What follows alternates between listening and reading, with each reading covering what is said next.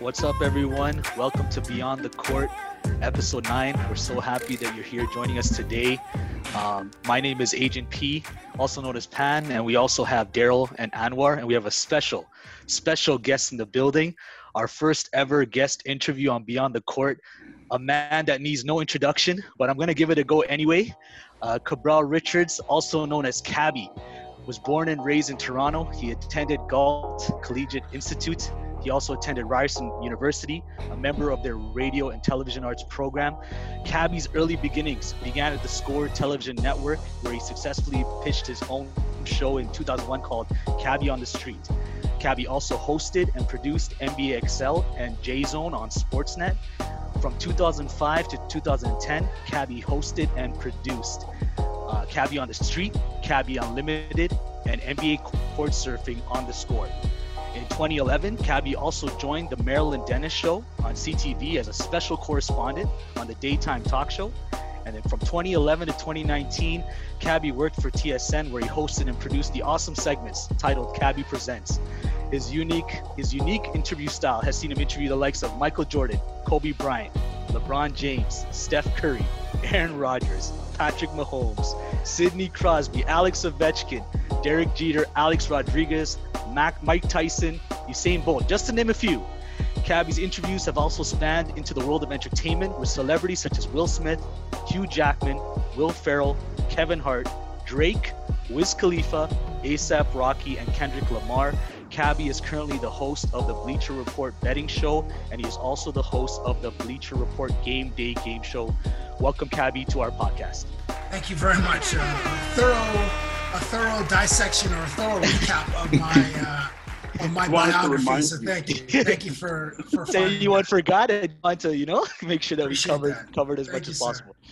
Uh, thank you so much for joining us. I guess you know just to get kicked off, um, Cabby, how are you doing during this time? You know, in the midst of a pandemic and this time of quarantine, how how have you been doing? Well, um, thank you for having me on the Serge Ibaka episode of Beyond the Court. This is uh, an honor for me. I've met uh, guys, never, ever, ever Google search Serge Ibaka jogging sweatsuit, sweatpants or jogging pants. Jeez. Don't ever do it because oh, it will man. change your life. really? Oh, okay. Um, so how am I doing with the quarantine? So I put on 15 pounds. So the quarantine 15 is a real thing, and because like I live in America, I live in Las Vegas, and food is so accessible in America, I just eat all of it. And Amazing. as I've been burning through documentaries on Netflix or YouTube, Hulu, HBO, Showtime, and various television shows, I've just been eating like a high school kid, but not doing any of the work, like not paying the tax for the food that I've been eating, unfortunately. so it hasn't been a good look uh, in that regard. But other than that, I'm in a bubble here in Vegas, and you know the city's been decimated. Like the it's its economy is hospitality, and, and it's been decimated by COVID 19. Mm-hmm. Um, but um, and and there has been pressure for the city to reopen, and I believe we're in phase two. So some of the casinos have, have reopened, but most people wear masks. Not all, which is disappointing, but most people wear masks. And uh, you know, when I do get out for some fitness, I, I try to go for runs around the neighborhood, or uh, or like hikes because we're like there's a mountain range yeah. close by. Nice. So right, unlike right. Toronto, which is completely flat, right. you know, in Las Vegas, I'm like 15 minutes from or 30 minutes from Mar- Charleston, so I can like climb a mountain. A legit mountain. Yeah. Not effectively, but I can at least try to climb a mountain. The way that the Raptors will try to climb a mountain for the second time, uh, starting uh, July 31st or August August 1st, whichever uh, date they confirm for the yeah, restart of the season. No, definitely. I think um, you know you've mentioned with you now living in Las Vegas. Uh, how's how has your transition been? You know, in terms of leaving Canada and TSN, and now living in Las Vegas with the new Bleacher Report venture and opportunity. Thanks for asking. Uh, Bleacher is, you know, for years I've been professionally jealous of the content that Bleacher creates, whether it's on the app. When I was covering the Raptors playoffs, we I mean, we went to the conference finals in 2016 and then obviously won the NBA championship in 2019. But I would use the Bleacher Report app. It's a great aggregator. It would have like your team streams. So mm-hmm. whoever the, the Raptors were playing their opponents. The Paso 16 was the Pacers, it was the Miami Heat, and then we got beat by the by the Cavs. So I would just like click on those team streams, and I would just get so much information from their beat writers. Where it was a great aggregator. But then on social, whenever there was like 45 seconds after Russell Westbrook you know, has a disgusting putback and then he just yeah. screams. Like they had already had that highlight on Instagram. Or if it's Odell Beckham Jr. making a one-handed catch, mm-hmm. by the time, you know, by the time the game's over, they have like a Spider-Man web, you know, emerging from his hand to catch the ball and like some sick graphic. Just on it. And I was like, yeah. how fat, like, do these guys have like a, a entire, you know, uh, manu like a building or a campus of ninjas that are just so quick on the design tip yeah. and can react in real time to these incredible moments in either pop culture or in actual sports. So moving here to Las Vegas to host the betting show and uh, the game day game show, um, the transition is different in this regard. Back at TSN and in my previous life at the score, my sole purpose was to entertain and then inform and that through my interviews uh, with athletes, asking the most ridiculous and strange and bizarre, awkward questions imaginable. Here, our focus is on betting and betting culture and creating awareness for betting culture and then leading into um, interacting with that community and engaging with that betting community using memes using music using highlights to as like as a form of dialogue so it's it's different so no longer am i interacting with athletes, except for Chad Johnson, who joins us once every three weeks, oh, who's nice. amazing. Ocho Cinco cool. Hmm. is a legend. Yeah, yeah. Um, and I love that dude. And that guy eats McDonald's four to five times a week. Wow, so it doesn't make any sense that he's not 319 pounds. but he's just, he's got an eight pack and he works out like a fiend, like he's still playing. And he works out in like pants, like and like dress pants, jackets. Bro, I don't like. He works out in like Dickies pants. Like, who does that? Like at the very, I've seen, bro. There was a, there was a time I went to a Good Life at Yonge and at Bay and Bloor. Mm-hmm. It was like for some reason I was in that neighborhood and I was like, oh, I just I just need to get a lift in because I was probably feeling guilty from eating, you know, a burrito at Chipotle that was 18,000 right. calories. Delicious. But I was like, oh, I need to. But I one time I saw a group of dudes in there. I'm not even lying to you. And and what made me think of this, the connective tissue is weird outfits at the gym where Ocho Cinco was wearing Dickie, like he's basically, basically wearing khakis yeah, at the yeah. gym. I saw dudes in like bobsled onesies, a crew of four dudes. Bobsled onesies at the gym. I'm like, like together as a team. I know what's happening right now.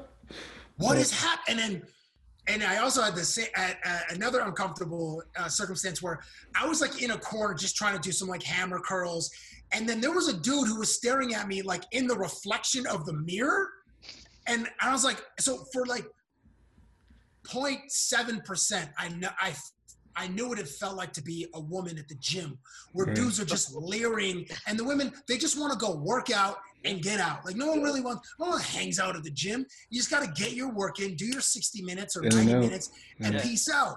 But this dude kept staring, and then I had a dude interrupt me during, like I was doing a uh, lunges and like some kind, like a curl or something, and my guy like wanted to make small talk with me during the set. I'm like, I didn't want to be rude to the gym. Like, who, ta- who talks at the gym? Nobody, other than oh, can I can I mix like can I can I jump in in between sets mm. on the leg press or you know the tricep extension or something. Anyway, I know this is a long answer to your question about transitioning transitioning from TSN to Bleacher Report because uh, that's how my brain works. Yeah. I don't have any concise thoughts. It Yo, just, it's the best way. runs and runs and runs like a leaky faucet. Yeah, just let it roll. Um, so, so the the one, like the one thing I do miss about TSN and miss about home is just following the Raptors and like going to Raptors games at uh, I guess Scotiabank. It's no, you know we once once can't the, get used the, to that yet. I know once the building changed, like the Raptors told us like no, you guys have to say Scotiabank because we would just be used to saying ACC. Yeah. ACC. You Scotiabank. Scotiabank paid hundreds of millions of dollars or whatever, tens of millions for the naming rights of the building. Anyway, so I miss that. I miss going to A and W Uh, and there are a couple of A&Ws sprinkled around Toronto that are 24 hours, which I have legitimately visited in the double digit times after three between three and four a.m. I'm not, and I like I go in there hoping there's no one else in there, so I don't feel the shame of eating a couple of mama burgers, whatever. There's always like two for something. It's like Yeah. two mama burgers for six bucks, Yeah. or two mama burgers for seven bucks. I always get the special. burger guy. What's that? I'm a double buddy burger guy. Oh yes, Guilty. yes, Guilty as charged. yes. So yeah, you feel me, right? uh, so, uh, but but the the, the um, I guess I don't want to I don't I don't want to characterize it as the cool thing, but there is less of an importance of hockey in the United States. Here, it's NFL football, college football, NBA basketball, college basketball, everything else. Mm. So basketball and football are my two favorite sports. So we lean, lean very deeply into those two sports. So you know, working for TSN, hockey was a huge was the number one priority sport. So at times it was nauseating when you know there's another Auston Matthews story, or Yeah. it's like um, I don't know the the Montreal Canadiens have a five game losing streak, but Carey Price is playing, you know, on his head, or like the Winnipeg, whatever, whatever the, the you know the Canadian market teams or whatever. But so that's been a bit of a nice change Right, right. that I can I can lean into uh, uh, the like the two basketballs and the two two footballs versus hockey 85% of the time and then everything else. Right. That being said, I mean, um, I was in Vegas a couple years ago. They're heavy on the Knights though. Like they, Yeah, they- what like were you there that season they went to the Stanley Cup final? Like The their, season- their first season? the season after, so it was Oh, still okay. pretty, pretty pretty late, right? So like, um, I remember like they were just they treated it like football almost. Like like the the stadium was there was like pockets of activities going on and like little in the parking lot there was stuff going on, right? I was like, man, you don't see this in Toronto. I guess that's just the culture there. That's how they they they t- tailgate like that, right? So I was I was I was shocked. They're all about the Knights, man. Like they love. It. I don't know how it is now. I haven't really been following the Knights, but like I think it quieted down a bit. Well, there it, it, the Knights are still very popular, and it's the only professional team in town. I mean, the Oakland, I said the Vegas Raiders, you know, open up That's in uh, in Can't wait. September. Oh yeah, it's the stadium is gorgeous. It looks like um, a portal to a, a, a far part of the galaxy, like Wow. the edge of the Milky Way galaxy. It looks like every other stadium is either gray or uh, some of them might be brick or like a light br- like a beige. This one is black, like just glossy black. It's called Allegiant Stadium, but it's a beautiful building. It looks incredible. As for the Golden Knights fans, yeah, the people here, the locals, have really embraced the Right. club. And obviously, in the opening, in the inaugural season, they make it to the Stanley Cup Finals Exactly. and they lose to Ovechkin and the Capitals in five games. But it was like it was almost like a Hollywood story. Yeah, exactly. Totally out of out of nowhere. And then all these all these players that were cast offs from other teams, they really banded together, and then they used that as uh, you know as a chip on their shoulder, and they rallied around themselves. You know, much like us being in Toronto. I mean, you know, having a Toronto uh, like a baseball team and a basketball team, we are the perennial underdogs, and just being Canadians, we're underdogs as well because America is is such a cultural force, an economic force, a superpower in the world, and then we're just like the polite neighbor to the north. Which is We there. also we also have a little bit of a, a younger brother complex, which served us, us well last year. And obviously, we had a top 12 to 15 talent in the history of the game. Yeah. By the time he finishes his career, he'll likely be top 12, top 15 uh, in the history of the game. So we had him, but we had the rest of the guys who were big time underdogs. You- touched on, um, you know, Toronto Raptors, and you know, today is actually the one-year anniversary of the epic Toronto Raptors championship parade, where over like you know two million people flocked to downtown Toronto, and uh, you know, how were you celebrating a year ago, year ago today? We do remember you on a parade float, and uh, what were your thoughts on the Raptors championship run last season, and even their playoff chances this year as the Okay, season well, was let- I'll, uh, sorry to cut you off there. I'll start with the parade. It was magical. There was such a mosaic of faces in the audience. It was incredible.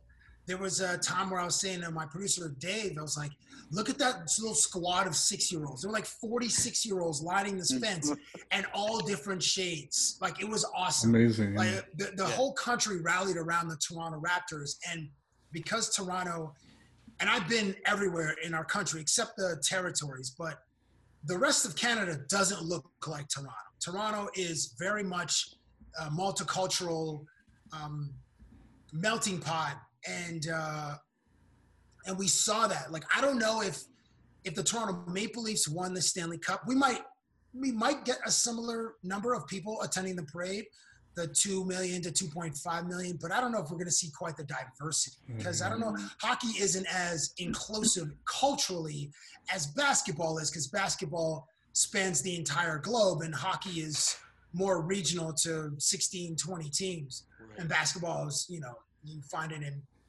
two i mean the the league broadcasts in 215 countries uh, okay so the break. um I was on bus number four. There were five buses and then a parade of cars. So on my bus was Pascal Siakam, OG Anunoby, and Patrick Mm. McCaw. Patrick McCaw and OG Anunoby for a, for a little time they were just on the first floor of the double double decker bus and they weren't really enjoying themselves as much. Um, and then they came up top with a little bit of prodding, and then they they felt the warmth and the love from the fans, and it was overwhelming. And then they had to sort of retreat again down to the first floor because it's like just having thousands of people chant your name has just got to be uh, like a crazy Overwhelming, feeling. Pascal having the time of his life. Like Marc Gasol was Yeah. living his absolute best life.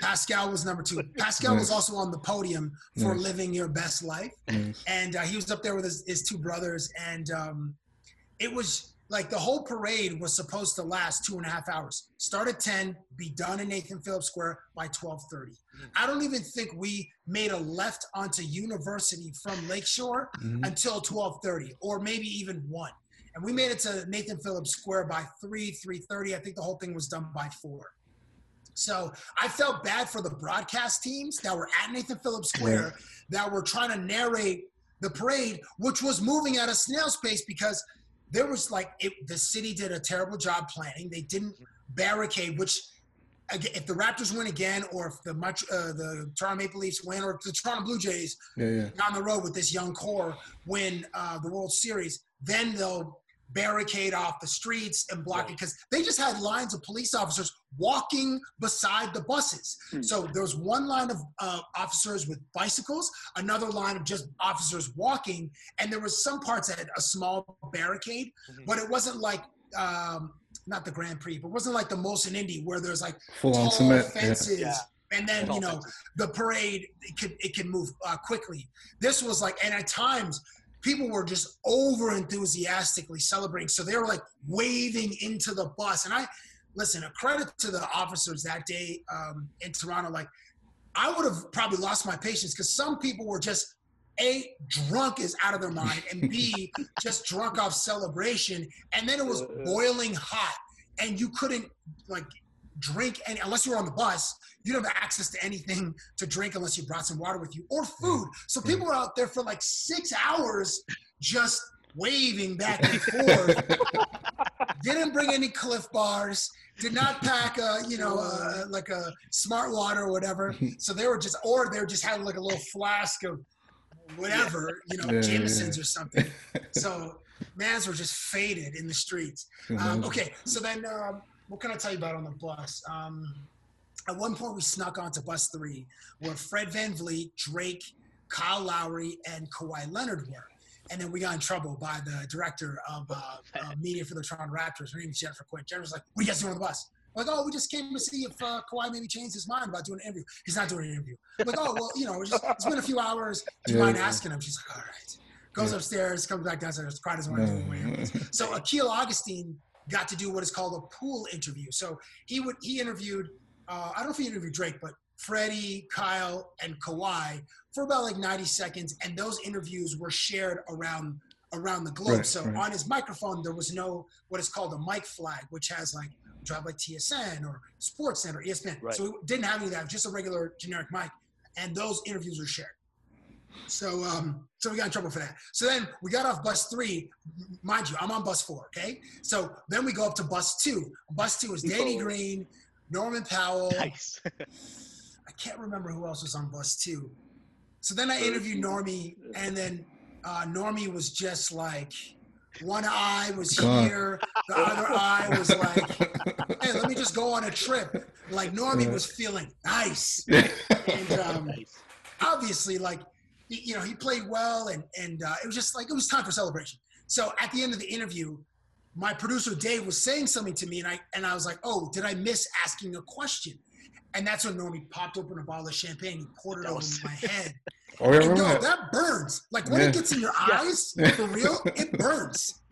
I understand why in baseball and all the sports the guys wear Goggles. uh, goggles, ski goggles. And back when I started covering the Stanley Cup Finals in 2008, the first time I got to go into a celebratory dressing room, the Detroit Red Wings won the Stanley Cup in 2008 versus the Pittsburgh Penguins. And I went in there with like swimming goggles and a snorkel, and I got sprayed a bunch of times. Mhm. Dominik Hasek opened a, a bottle of Oh, champagne, in wow. my, but it, it never went in my eyes until Norm Powell did it. And then I was like crying and being a little wimp about it. I was like, Normie, Yeah. why did you do this to me, Normie? I thought we Normie." Yeah.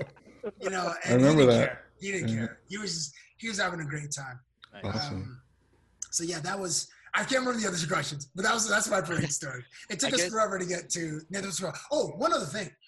At, you know, there was, and this was like the, the the only smirch on the whole day was like there was there were some like uh, shots fired in, in Nathan Phillips Square, Right. and um, Yeah. we they were so far away from the stage where we were, and also on the stage was Prime Minister Trudeau. That stage was fortified, so Mm, I felt very comfortable at the side of the stage because right. there were I don't know 12 to 14 Army Rangers on both sides of the stage Right. because the Prime Minister was there, and I'm sure countless other Secret Service, whatever our Right, right, version of right. the Secret Service is, maybe it's CSIS or whatever. Yeah. So I felt very secure, and also we couldn't hear anything. It wasn't until Matt Devlin was like, "Hey guys, just want to remind everybody just to stay calm, just to be chill. It's a day of celebration." Um, and we didn't know what was going on when we were standing backstage as the players were being introduced, and they said a few words. And the only person who wasn't allowed to talk was Marcus Gasol because Marcus Gasol was so Finished, like melted. He just he, chugging like, he probably would have started speaking? Spanish Yeah. to the crowd because that's where he's from, and nobody would have been understand. Yeah. Like, at least give me French. But it was an awesome day. Awesome day. Definitely. In terms of, uh, uh, you know, I just wanted to get your thoughts on uh, the Raptors' playoff chances this year. You know how the Okay. season's playing out, and you know the season's looking to resume shortly. Um, how do you like uh, their chances playing out? Um, I like that everybody will be healthy. We saw a picture of like Slim Marc Gasol and Slim Kyle Lowry. Wow, that's, that's promising. Mm. However, like we've all we've all been on Instagram. Uh, we've all seen some women on Instagram. they know their angles. You know what I mean? So like I don't until until I see them on the court, like up against other Yeah. dudes, like you know, in a defensive set or whatever, then you Yeah. get a better sense of how they look. Um, but that's promising. Norm, obviously, um, he was coming back from an, from an injury, and uh, he was playing well. So defensively, the team is. Geez, I didn't. I haven't looked at the numbers, but from what I recall, early like towards the end of the suspension of the season, the Raptors were like in the top 10 defensively. Offensively, we kind of we were like okay, and and obviously Pascal's usage rate has gone up, OG's has gone up, Kyle's has gone up. Freddie and, and Norm have been playing great. Uh, Serge, I think Kyle and Serge are like one and five in uh, in usage rate. So I guess pa- uh, Pascal is like number two. Um, listen, the team's been a cohesive unit for a lot of times. The young guys have been playing awesome um, and getting some nice minutes from uh, Rondae Hollis, um, uh, Jefferson, and uh, um, and Terrence. Uh, what's a young? What's the young kid's name? Davis. Davis, man. Terrence Yeah. Davis, the 22 year old. nice. Yeah. Energy, man. Yeah. Yes. So so listen, are we? I guess the big like defensively, the team has a high IQ, and there are some. We have a um, because I keep saying wait because the core the core players have been playing together for a few years. That's very promising. It's like now it's like so much more pressure is going to be on Pascal and Kyle to carry the offense. But with Freddie playing well and and Normie playing like Normie, listen, man, if he has an awesome um, awesome season, like he might opt out. He's he is entering. He has a player option for the final year. He can opt out and become a free agent if he plays Right. really well in the playoffs. And if if we make a deep run, then Norman might be like, "Hey, man, you know, it's time for me to get Get you that know money, get some yeah. checks." Yeah. And then you know that's like, I don't know what Jedi mind trick that Masai Ujiri is gonna have to pull on Giannis Antetokounmpo and get that Greek Yeah. god to play for Toronto. But I believe in Masai. Mm. And I haven't spoken to him about this at all. Mm. And obviously, every Raptors fan is like hoping, wishing, and praying that the Greek God will come to Toronto and and uh, suit up because that would just be incredible. Um, okay, so but the playoffs, um, yeah, I guess um, you know, hopefully we finished in the second seed. I think we had a we were supposed to play Philly and then Boston. I think Boston is the the one team that might challenge us for uh, second in the East. Uh, but yeah, that seeding won't be. Uh, we won't know until those eight games are played, and then there's a potential playing playing round the eight nine eight nine matchups. Um, but I'm, I'm I'm cautiously optimistic as I've always been as a Raptors fan. Not having LeBron in the conference is a nice bonus. Uh, it's just like who is going to be the defensive stopper in the fourth quarter because Kawhi Leonard plays on the Clippers and OG and Anunoby has years to go before he's on Kawhi's level at, uh, defensively. I mean, with his physical size and length, like he has the body type for it, but Kawhi is just the absolute Next machine. Yeah. and he, I'm sure um, Elon Musk has just been sending him updates or for his software package so that he can recharge his batteries Yeah. just by laying either laying in the sun or being like hooked up into the mainframe. Because when it's go time, Kawhi just turns into the Terminator, and Yeah. it's Terminator. it's very difficult for other teams to guard that guy Wow. or to be guarded by him. Absolutely, man. I feel like um, Norm for us is going to be the X factor um, in many ways because every time he's come back from an injury this year, he's just taking it up that next level. Yeah, man. So like, I'm hoping, I'm hoping that you know he's had that injury, he's had time to recover, he's hopefully had time to be, hit the gym. So like, I hope he continues that trend and like is the X factor that like the Raptors need. W- Was he starting when he got injured, or was he coming off the bench? I think he was he was starting. Who was somebody else was injured? I think it was a blend of like different lineups. but- yeah, because because I think Gasol was injured for a while, and I Right. know uh, Third Kyle only to five. played 52 of the Raptors were 46 and 18, so that's uh, 64 games.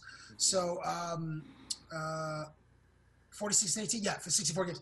Um, so what's he start? I, I I can't feel like- remember. I'm trying to I'm trying to think of that I know, Utah yeah. game, like that March, uh, not March 11, March 9th, I think is when they played Utah before. Yeah. Uh, the Jazz played. Uh, was it the Rockets? And that, that was the end of the. Uh, Yeah, yeah, yeah, yeah, yeah, yeah. Suspended. Yeah. I can't remember. I feel like he was. I, I, I feel like he was starting because there was somebody else that was out, um, and, and he Well, was. he, I think he uh, was starting. He was going for a take, and then that's when he turned his ankle, right? And he left the game against Utah. right, right, right, Okay, right. okay.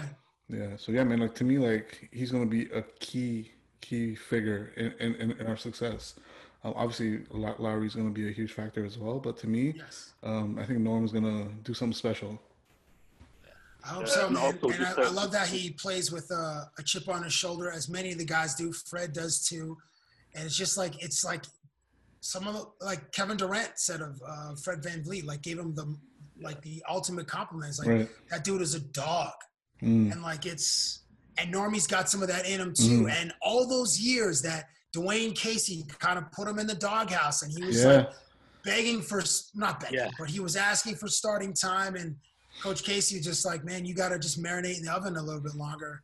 And it's like Normie, and you know everybody has waves of inconsistency, and I know that Norm like got down on himself for that. But uh, once like he found his groove, kind of like the way that Fred VanVleet found his groove after his little boy Yeah. was born. Fred Fred just turned into a monster in the in the conference finals in the in the finals. Yeah, Normie's got a little bit of that in him too. nice.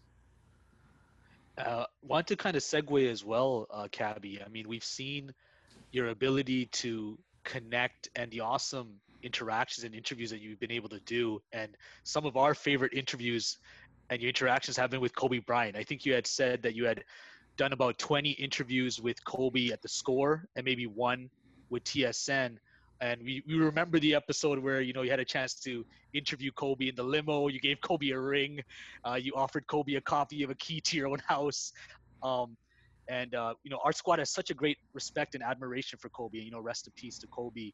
Uh, what were maybe one or two unique stories that you could share with us about Kobe that people would, wouldn't be aware of and just based on the bond and relationship that you had with him? Um,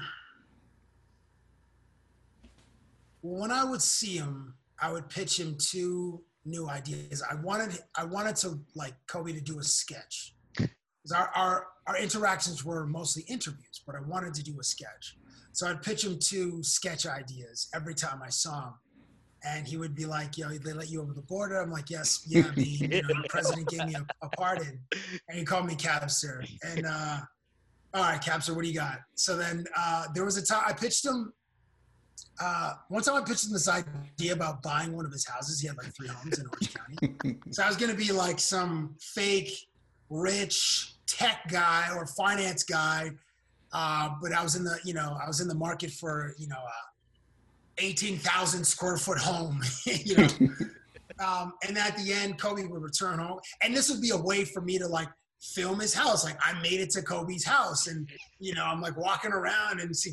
So, um, and at the end, he returned home and he's got his two dogs. He had these two big, um, they weren't pit bulls. I can't remember the, the breed, not Akita or I'm not a dog guy. I can't remember what he said they were, but they were big. Uh, so at the end of the bit, he, he releases the leashes of the dogs. They chase after me, uh, you know, cut to black. So Kobe's like, eh, that's all right. There's uh, write me some Dave Chappelle show shit.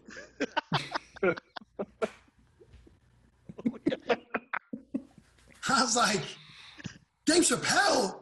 Kobe, I'm a fat reporter from Toronto. What do you mean, Dave Chappelle? Dave Chappelle is a comedic genius. He's one of the most brilliant minds of our time. He's like, and his because he's so like he he, he trend almost transcends comedy, and now he like he is uh like a, a, a truth teller. He's like one of the voices, and he's like he's one of the voices of our time. Anyway, he's so brilliant. Absolutely. I was like, Kobe, He- like he is. I'm a fat reporter, like he- like Dave. Chapp- but he's like, I he- he wanted me to dig deeper and write something that had you know more punchlines and had just had more bang for its buck for Kobe to want to agree to do a sketch because Kobe wasn't like he appeared in I think Modern Family and maybe a couple of other t- of other TV shows, but he was always Kobe, and he would be Kobe in these sketches. One time, uh, another uh, idea that we pitched him was to be a uh, to to lead uh, like um like an Alcoholics Anonymous group, but of like retired superheroes. And Nice. Kobe was like the Black Mamba. We're gonna have Steve Nash, and we're gonna pitch it to Steve Nash to be like Captain Canada, and then we would I don't know we'd be sharing our stories, and that was like kind of the concept. He's like, "Mm." and then uh, the one that he did agree to was, uh, and I, I've told this before, but uh, it was what if Kobe didn't go to the NBA out of high school? Mm. What if Kobe went to college for year? And I had heard that had he gone to college, he would have went to Duke. So the sketch was, what if Kobe and I were roommates at Duke for his one year in college? nice. Can you imagine? So then Kobe, he and like I would, I would draw like I would get like a sketch made and I'd put it on like foam core. Like, all right, here's one. I, it's like I was like pitching him like it was just like a one panel storyboard. So I did this dorm room with like the Duke logo on the carpet and like a couple of posters on the wall and like a generic dorm. He goes, this is funny. He goes, I would, I would mother bleeping kill you too if we were roommates. and I was like, okay, so should I write this one? He goes, yeah, okay, yeah, write it. So there I am, like writing draft after draft. I'm like, is this funny enough? Send it to a couple of my friends. They punch it up, add some more jokes, submit it to um, this this lady who ran Kobe's, who ran Kobe Inc. Her name was Molly Carter. So I like, I did like five drafts and I sent it, waiting for notes. Molly's like, you got to change Andy. You can't have girls in the sketch. I'm like, but Molly, like we're college kids at Duke. Like, of course gonna be girls. She's like, she's like, no, change it. I'm like, okay. So I do a couple more drafts, send it, and then send it and like, hey Molly, has Kobe read it? And so and then like Kobe was um this was oh this was like during the last year of his of his career. Mhm. So um well, I guess what people didn't know is that uh, Kobe had self-financed a camera crew to follow him the entire last um, year of his career. And in our last interview, they were recording us, me being a goofball and doing it and like trying to hug him and trying to hug him like multiple times. I gave him a card, Yeah, like this yeah, is, you know, for the 30,000 points that you scored here, 30,000 hugs. yeah. And then Yeah. Kobe's like, hold on a second, like back up. Um, so I mean, I doubt any of that footage will ever make like his documentary, whether it's eight parts in 24, like maybe it's eight hours and 24 Mm. You know, minutes, 24 minutes, yeah. Mm. right? Or if it's I don't know, 24, eight, sec, eight minute section segments. Uh, Who, who knows what it's going to be? But um, uh, what was my point there? Um, oh yeah, so Molly was like, no. So so I we never we never got around to doing it because like he was just busy with launching his media company. I mean, he so it was like uh, he did a hundred. He had a one hundred million dollar investment firm.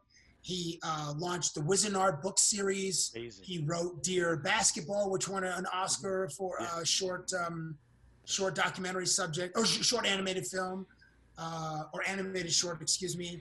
Uh, what else? I mean, he was obviously more present in Gigi's and, and Natalia's um, athletic endeavors. Nathalia played volleyball, Gigi played basketball, so he just didn't have really the time. And oh man, like we were gonna studio, like director, like we were gonna blow out the budget for this thing and like have like a one like Kobe. We got four hours of Kobe, like and just all right, everybody. And my friend Nigel, we were playing squash one day and then we were brainstorming and he actually gave me the idea. So like Nigel, I wrote a part for Nigel in there to, to have like a cameo and stuff. Anyway, so Kobe always pushed me to to be better. And the last time when I saw him in um in Toronto during the All Star game, uh, after the game's over, I went down to the court, you know, gave him a hug, and he said, uh, and this is it really touched me. He said, "You're at the beginning of what you're going to be." And I was like, "Wow, man, no one's ever said anything like that to me before." And it like it Wow. always stuck with me, and just like Yeah. and like listen it costs you nothing to be nice Mhm. it, it's it, you know and it costs you nothing to be a jerk but if they're both the same why not be nice? And kobe chose to be just inspirational. Like the mamba mentality his mantra is universal. It's just like work hard dig deep believe in yourself. Like all those things that messaging can be applied to anybody's life. So i really i really embrace that. I embrace that moment. And every time i hug the dude you know, there would be a lot of resistance, but then I just wear him down over the course of like 10 or 15 minutes, and then he would relent, and then I get like, then I like a hug the dude. I could never like get close to his face, like my face on his face, like this. Well, like I would because he was six six and I'm only six feet tall. I get like right under his chin, right oh, here. Oh, that's Oh, man. that's so That's awkward. awesome. Amazing. Was he more man. was he more comfortable than MJ at the end of it? you know, when you had a chance to hug. Yeah, uh, MJ was a little bit more welcoming to it because nobody hugs MJ. Like No. nobody touches MJ. No, no. So yeah. I, I just like um, like it was like a sneak attack, and, and I MJ just didn't know what to do with it. You know, and, I, and I here have is some no idea how you chubby. that off, man. Thank you, man. Some chubby dude just hot, pressing his my body against him, right in like right on his chest, and I'm just like, all right, man, yeah, man, all right, all right. Oh And then man, just- Cavi No, skills. man.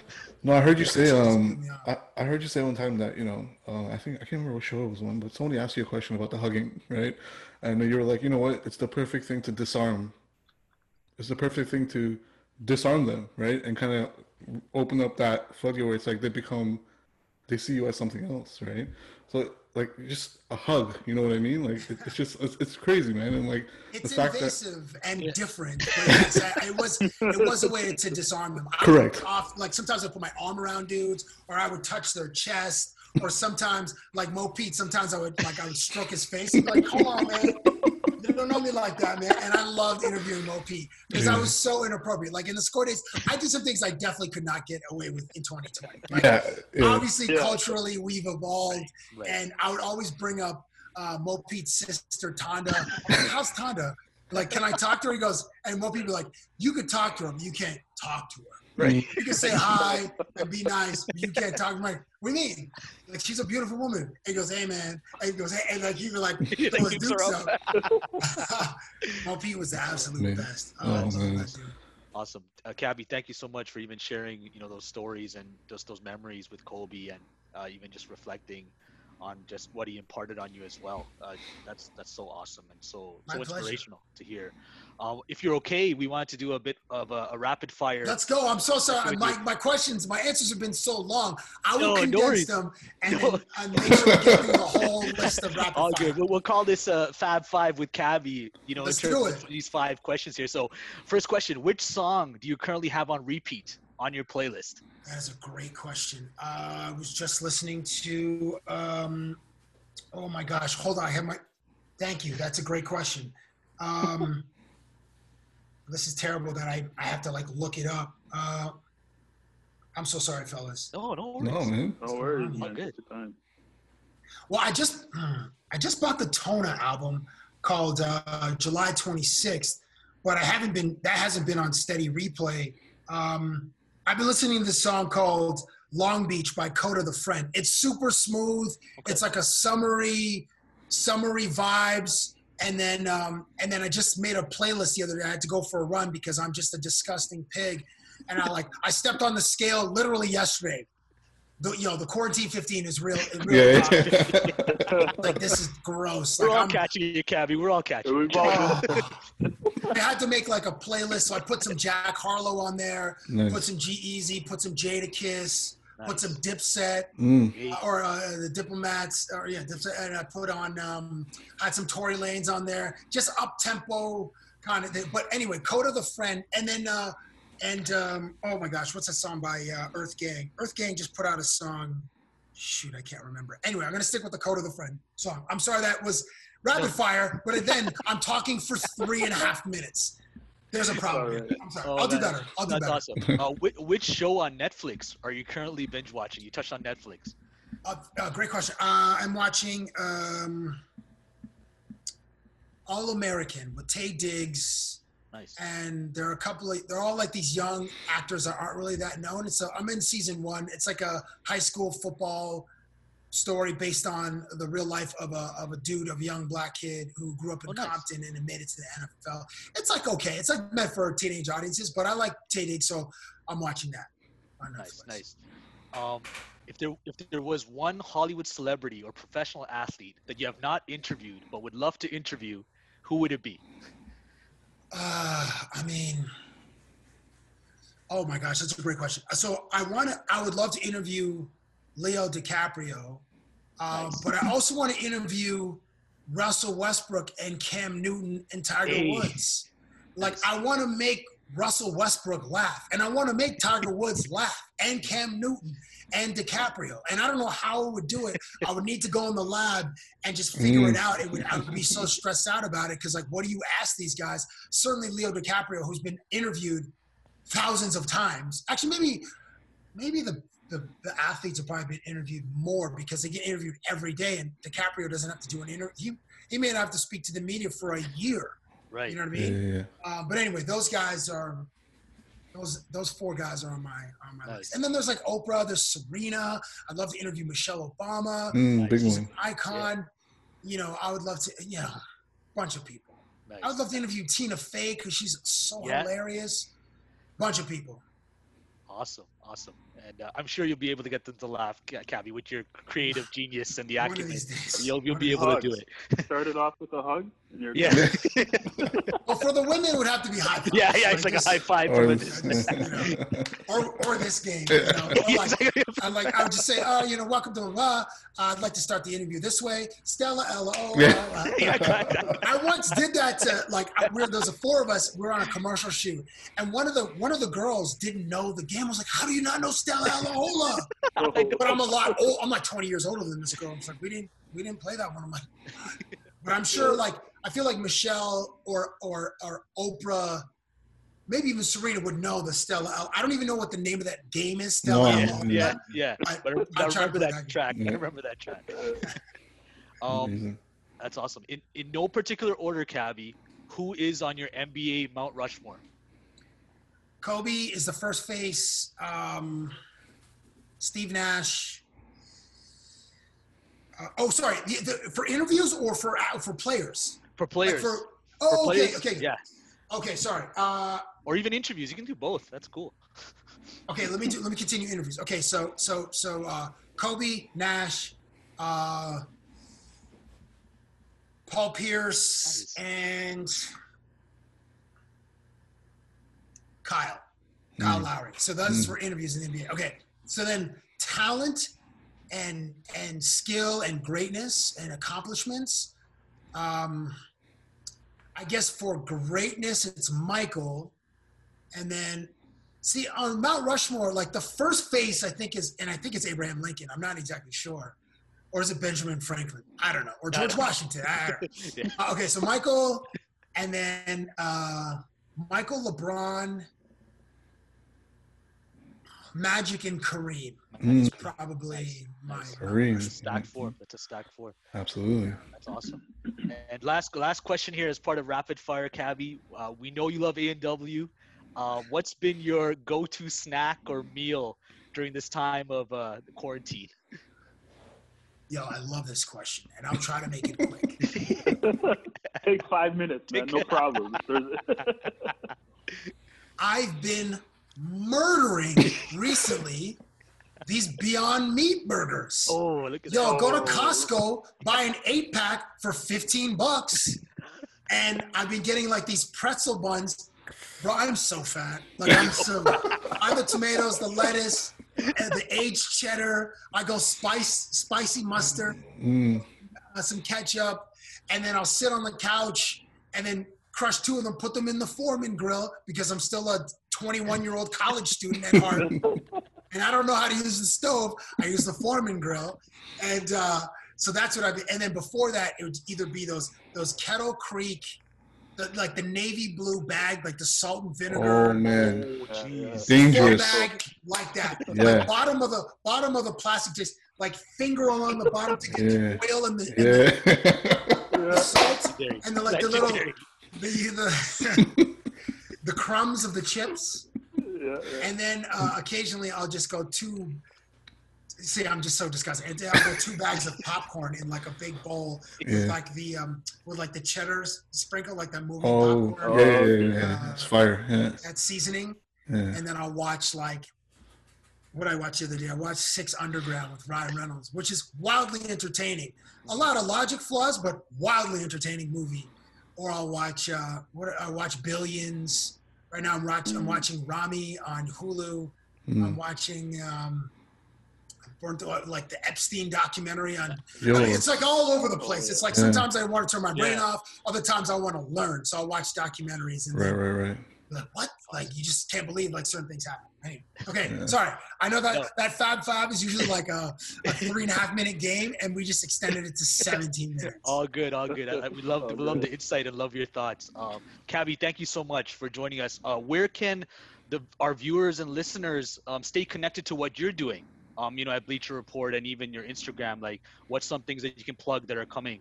Uh, Thank you, man. yourself? Thanks for asking. So on Twitter, it's just Cabbie is my handle, and on Instagram, it's the real Cabbie.